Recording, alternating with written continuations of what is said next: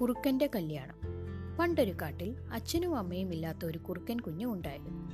ആ കാട്ടിലെ മൃഗങ്ങളെല്ലാം അവനെ സ്വന്തം മകനെ പോലെ സ്നേഹിച്ചു വളർത്തി. അങ്ങനെ വളർന്നു വലുതായി അവന് കല്യാണപ്രായമായി.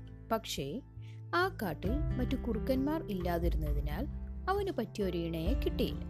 മൃഗങ്ങൾ അടുത്തുള്ള കാടുകളിലൊക്കെ അവരുടെ കുറുക്കനെ പറ്റിയ കുറുക്കത്തിയെ അന്വേഷിച്ചു പോയി. അവസാനം സുന്ദരിയായ ഒരു കുറുക്കത്തിയെ കണ്ടെത്തി.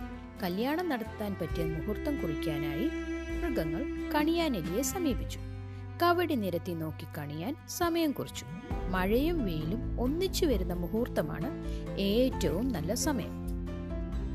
അന്നു മുതൽ കുറുക്കനും കുറുക്കത്തിയും ആ കാടും മഴയും വെയിലും ഒന്നിച്ചു വരുന്ന നിമിഷത്തിനായുള്ള കാത്തിരിപ്പ് തുടങ്ങി. മഴ വരുമ്പോൾ വെയിൽ പോകും. വെയിൽ തെളിയുമ്പോഴോ മഴ തോരും.